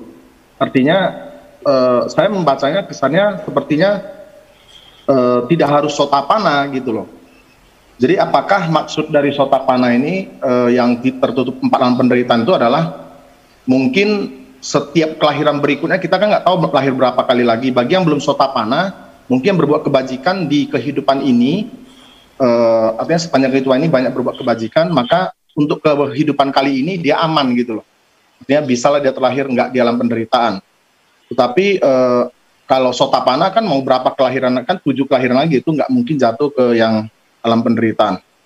Jadi yang mau saya tanya adalah apakah yang saya baca itu ada salah salah makna nggak ya? Karena di kitab Abhidhamma kan juga dijelaskan nanti kemunculan kesadaran di kematian di cuti cita kalau muncul yang jelek kita masih bisa jatuh ke alam penderitaan. Ya. Gitu loh Bante. Karena saya juga ada lagi tuh yang lima kelel, apa 500 kelelawar itu kan juga gitu Bante. Begitu mendengar Abhidhamma dia meninggal 500 itu terakhir di alam dewa. Setelah itu kalau nggak salah saya baca dia itu tidak pernah jatuh ke alam penderitaan loh. Karena dikatakan di situ dia selalu di alam dewa dia juga melatih dharma. Jadi terlahir gitu banyak nggak pernah di alam penderitaan sampai terakhir di zaman Buddha Gotama dia menjadi murid Buddha itulah kelahiran terakhir mereka gitu. Nah, jadi ya. antara jadi dua ya ada sedikit kontradiksi gitu perbedaan. Jadi ya. ini yang mau saya tanya. Iya, sebenarnya tidak ada kontradiksi Pak Joni. Uh, mungkin bagi anda kontradiksi karena definisinya. Makanya definisi itu penting. Kalau dikatakan bahwa pintu apa ya uh, terbuka bagi putu jana, itu artinya sewaktu-waktu putu jana akan bisa terlahir sewaktu-waktu. Karena masih terbuka kalau bagi sotapana dia sudah tertutup maka sotapana mustahil tidak mungkin terlahir di empat apaya nah bagi jana masih terbuka.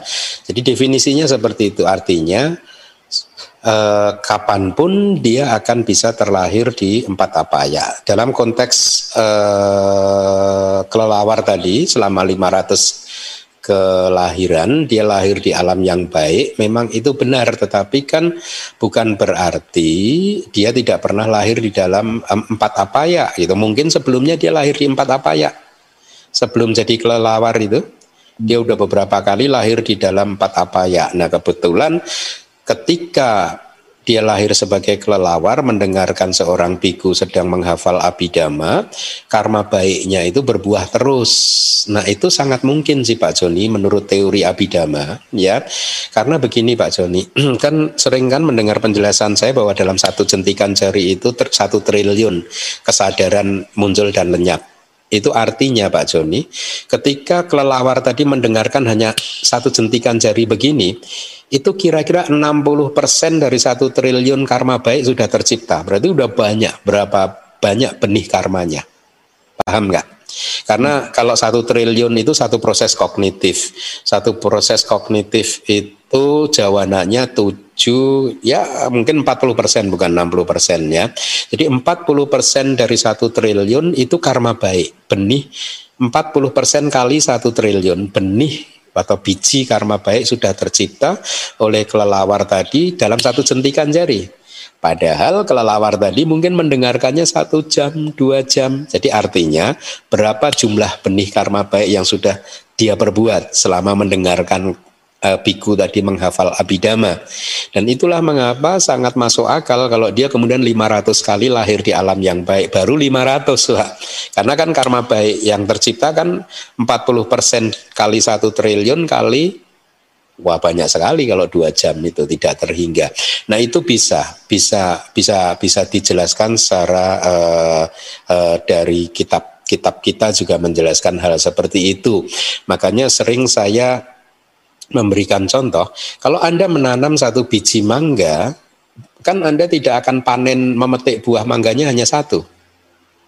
Ya, yang Anda tanam satu biji mangga, tetapi kalau Anda rawat, kemudian ini tumbuh besar dan berbunga berbuah, maka buahnya bisa berkeranjang-keranjang.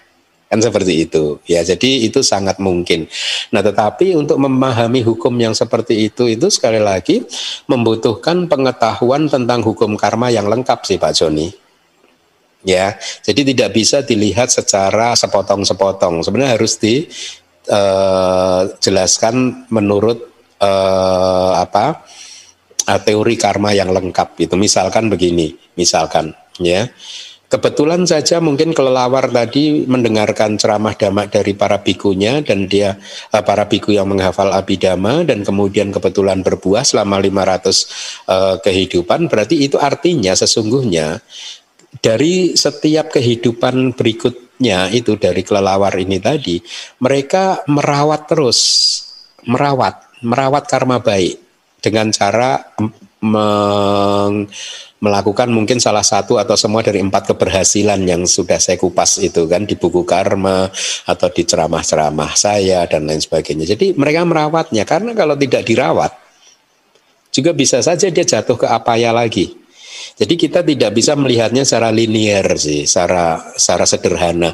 Oh, dia melakukan karma ini langsung 500 kali ini hukumnya tidak seperti itu sih. Hukumnya harus dijelaskan secara komprehensif, secara detail bahwa kita bisa mengasumsikan di 500 kehidupan ini mereka itu merawatnya dengan baik.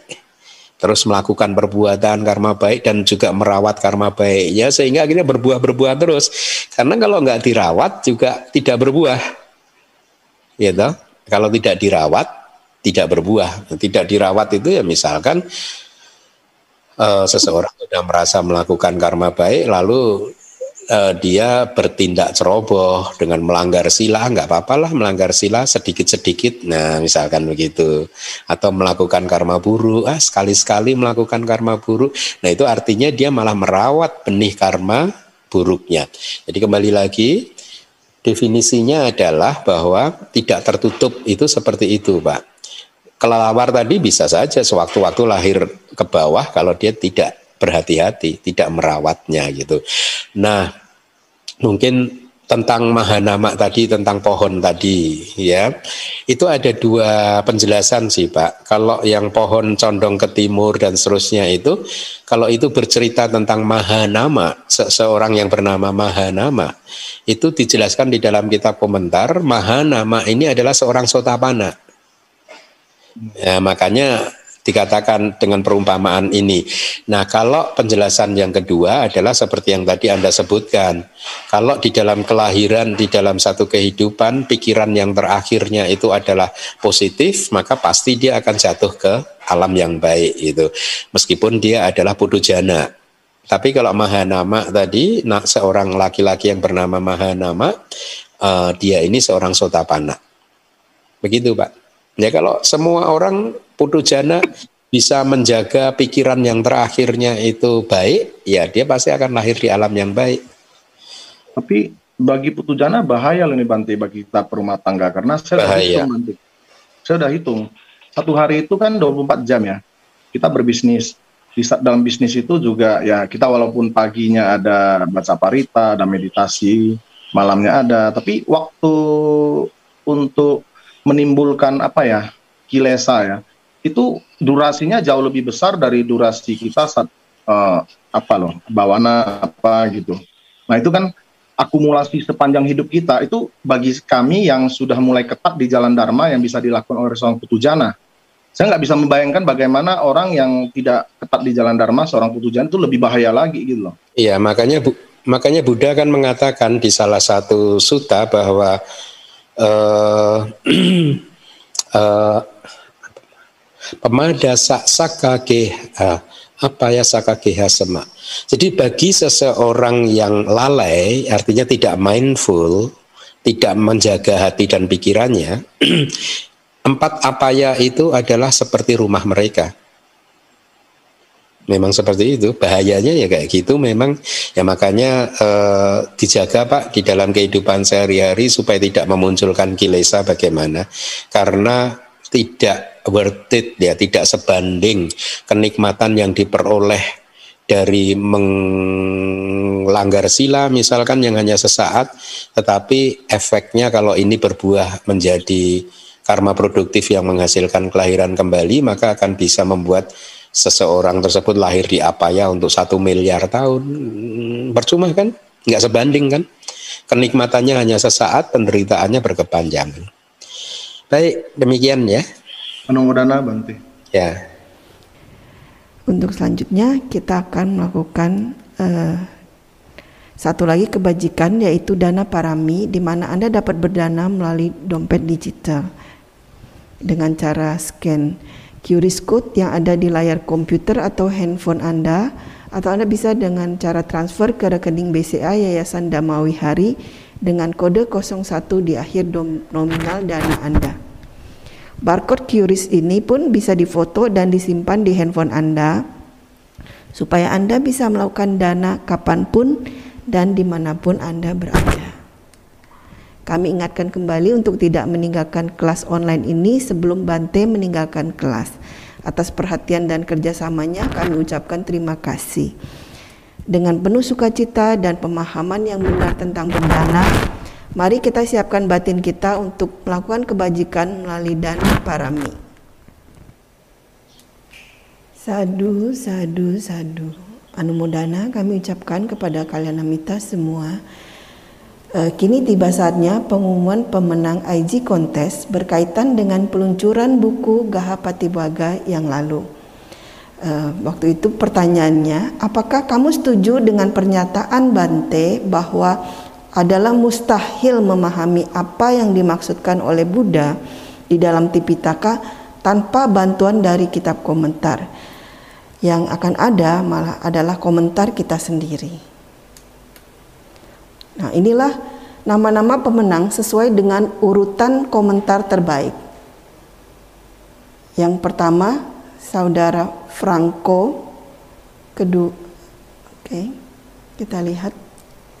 Yang kedua adalah saudara Venska. Yang ketiga adalah saudari Erni.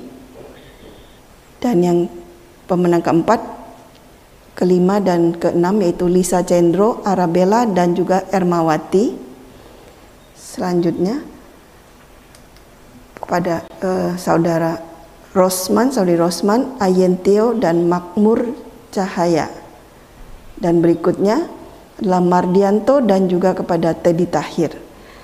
Uh, selamat kepada para pemenang IG kontes dan kini kami mohon kepada Bante Keminda untuk memberikan sepatah dua patah kata kepada kami eh, Bante Keminda kami persilakan. Baik, terima kasih Bu Vero.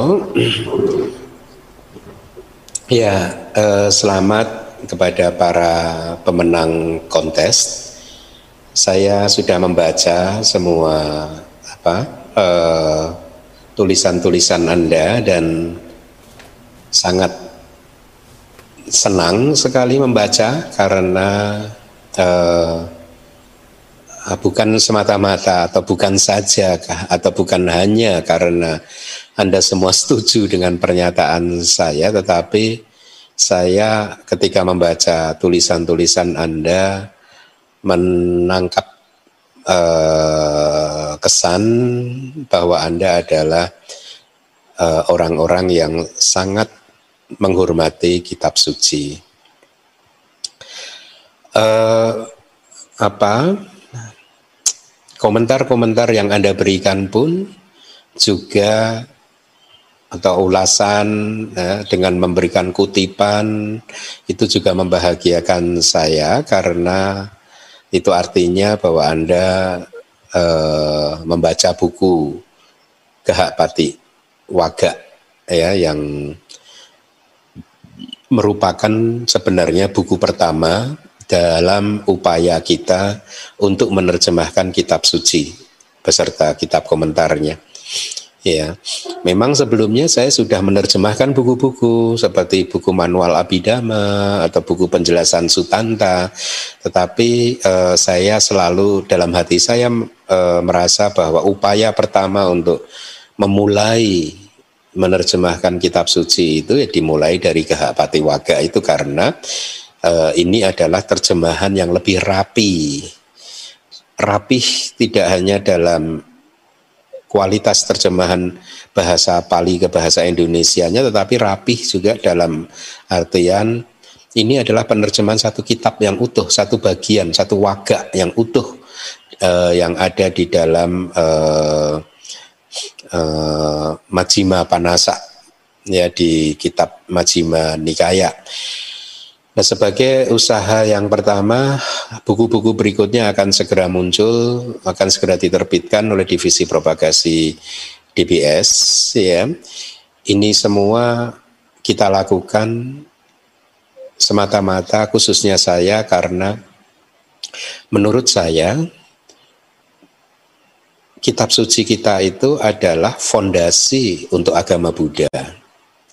Jadi kalau dikatakan agama Buddha ini adalah sebuah gedung, maka gedung ini harus dibangun bangun di atas fondasi yang baik. Nah, fondasinya itu adalah kitab suci atau dalam hal ini adalah pariyati.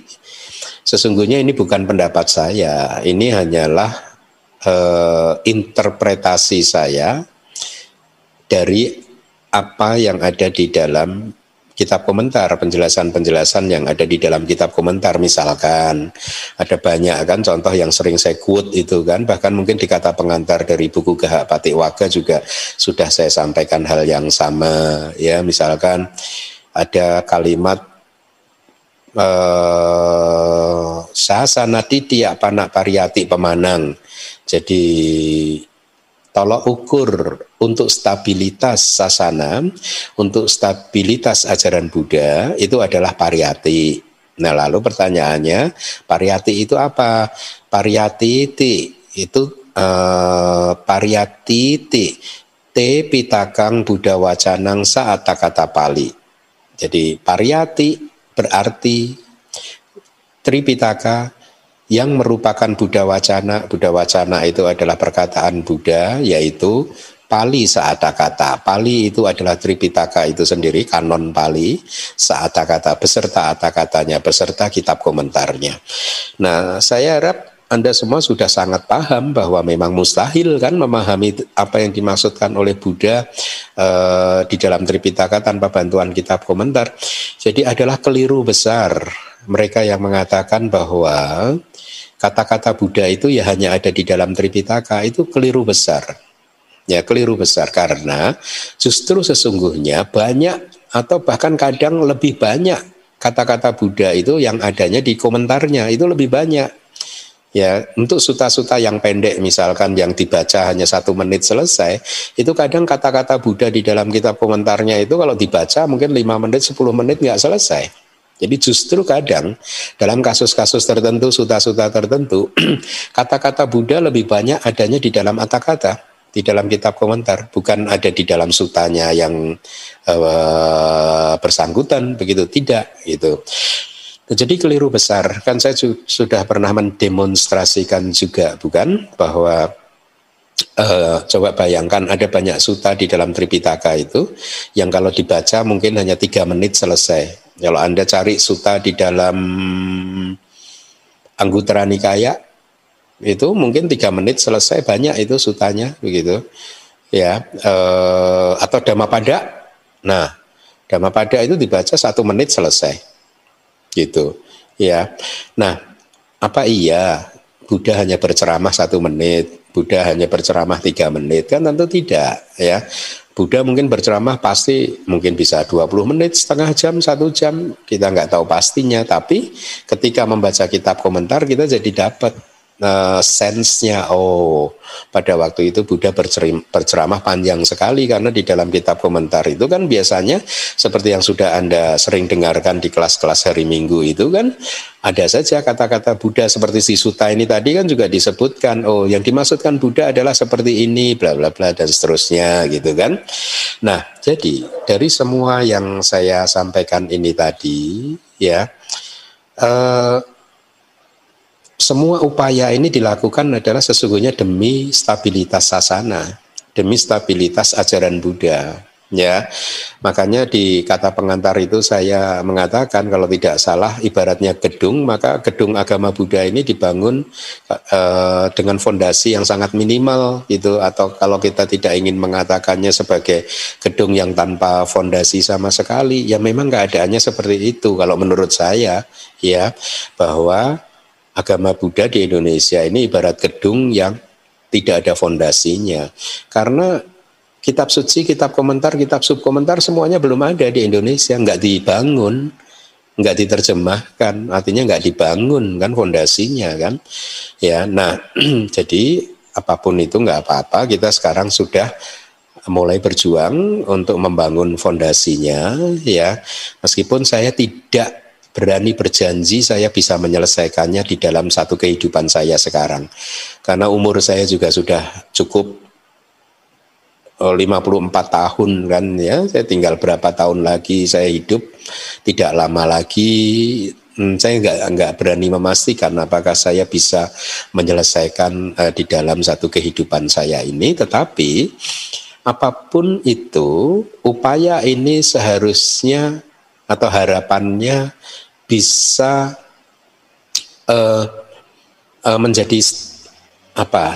Uh, menstimulit jadi menjadi apa uh, mendorong gitu mungkin ya uh, yang lainnya untuk mulai menyadari bahwa sesungguhnya ada sesuatu yang penting yang harus segera kita lakukan, yaitu menerjemahkan kitab suci. Kenapa sih itu penting? Oh ya penting sekali. Karena kalau kitab suci semuanya ini sudah diterjemahkan, maka semua guru-guru dharma akan bisa mempunyai rujukannya. Ya, dan rujukannya akan jelas gitu. Dan nanti akan terjadi hubung hukum hukum apa istilahnya tesis antitesis uh, hukum dialektika atau enggak hukum dialektika itu adalah nanti lama-lama akan menjadi baik situasinya tes, tesis antitesis sintesis sintesis jadi tesis lagi di antitesis jadi sintesis lagi Mak makin hari kondisinya akan makin baik jadi ilustrasinya seperti ini kalau semua kitab sudah diterjemahkan, maka semua penceramah, semua guru akan mendapatkan referensinya. Kalau saat ini kan tidak karena referensinya sangat terbatas. Kalau mereka yang bisa berbahasa Inggris, mereka akan mengandalkan terjemahan bahasa Inggris yang menurut saya meskipun banyak, tapi masih terlalu sedikit. Terjemahannya masih terlalu sedikit, makanya kalau kita lihat, kita cermati, eh, suta-suta katakanlah ya, apalagi abidama, abidama lebih minimal lagi, itu menurut saya tidak berkembang.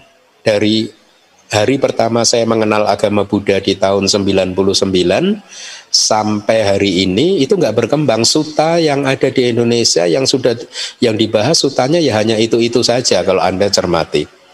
Bagi Anda yang seumuran saya coba Anda ingat-ingat ingat memori Anda dari karena saya kenal agama Buddha itu kan tahun 99 Setahu saya suta dari tahun 999 itu ya itu-itu saja. Suta tahun-tahun sekarang ya itu-itu saja, nggak berkembang. Padahal suta ini kan banyak sekali, ada ribuan suta gitu. Ya kenapa hal itu terjadi? Kenapa di dalam pembahasan sutanta pun juga tidak berkembang? Ya sekali lagi karena nggak ada referensinya. Ya, kalau mau mengandalkan yang bahasa Inggris, yang bahasa Inggris pun juga terbatas, ya. Nah, abidama lebih lebih ini lagi, lebih minimalis lagi. Sama sekali nggak berkembang di Indonesia dari tahun 99 sampai ya, tahun sekarang ya hanya itu-itu saja, istilahnya seperti itu. Nah, jadi kembali lagi, ketika kitab sudah mulai diterjemahkan semua, semua guru akan mendapatkan referensinya, sehingga pembabaran dhamma akan menjadi lebih berkembang, dan lebih jauh lagi umat akan tahu kalau ada guru yang mengajarkan sesuatu yang salah, umat akan tahu. Kalau sekarang kan umat nggak tahu. Saya mengajar sebenarnya yang saya ajarkan itu salah kan anda nggak tahu. Nggak bisa nggak bisa mengetahuinya bahwa saya sudah mengajarkan sesuatu yang salah. Kenapa? Karena anda nggak punya buktinya, nggak punya referensinya. Nah kalau kitab-kitab ini nanti sudah selesai diterjemahkan, si guru dapat referensi, umat juga dapat referensi. Itulah mengapa tadi saya katakan hukum dialektikanya akan bekerja nanti. Makin lama akan menjadi makin baik begitu. Nah, artinya beruntunglah nanti mereka yang lahir di Indonesia pada tahun katakanlah 2050, 2060 mudah-mudahan pada waktu itu Indonesia sudah mempunyai semua kitab ya. Kita nggak tahu kita pada tahun itu masih mengembara di alam atas, alam bawah atau ya mudah-mudahan sudah keluar dari samsara ini gitu. Jadi uh, uh, itu yang bisa saya sampaikan. Sekali lagi saya sangat mengapresiasi dan uh, uh, selamat kepada semua pemenang. Ya usaha anda saya sangat mengapresiasinya. Ya mudah-mudahan semuanya juga sudah mulai paham bahwa mustahil kita bisa mengerti apa yang dimaksudkan oleh Buddha di dalam Tripitaka tanpa bantuan kitab komentar. Itu adalah impossible. Ya, demikian dari saya. Terima kasih. Terima kasih Bante atas Dhamma Desana dan bimbingan Bante pagi ini. Mari kalian namita kita tetap beranjali sambil berucap Anumodana Bante atas Dhamma Desana dan bimbingannya. Anumodana Bante.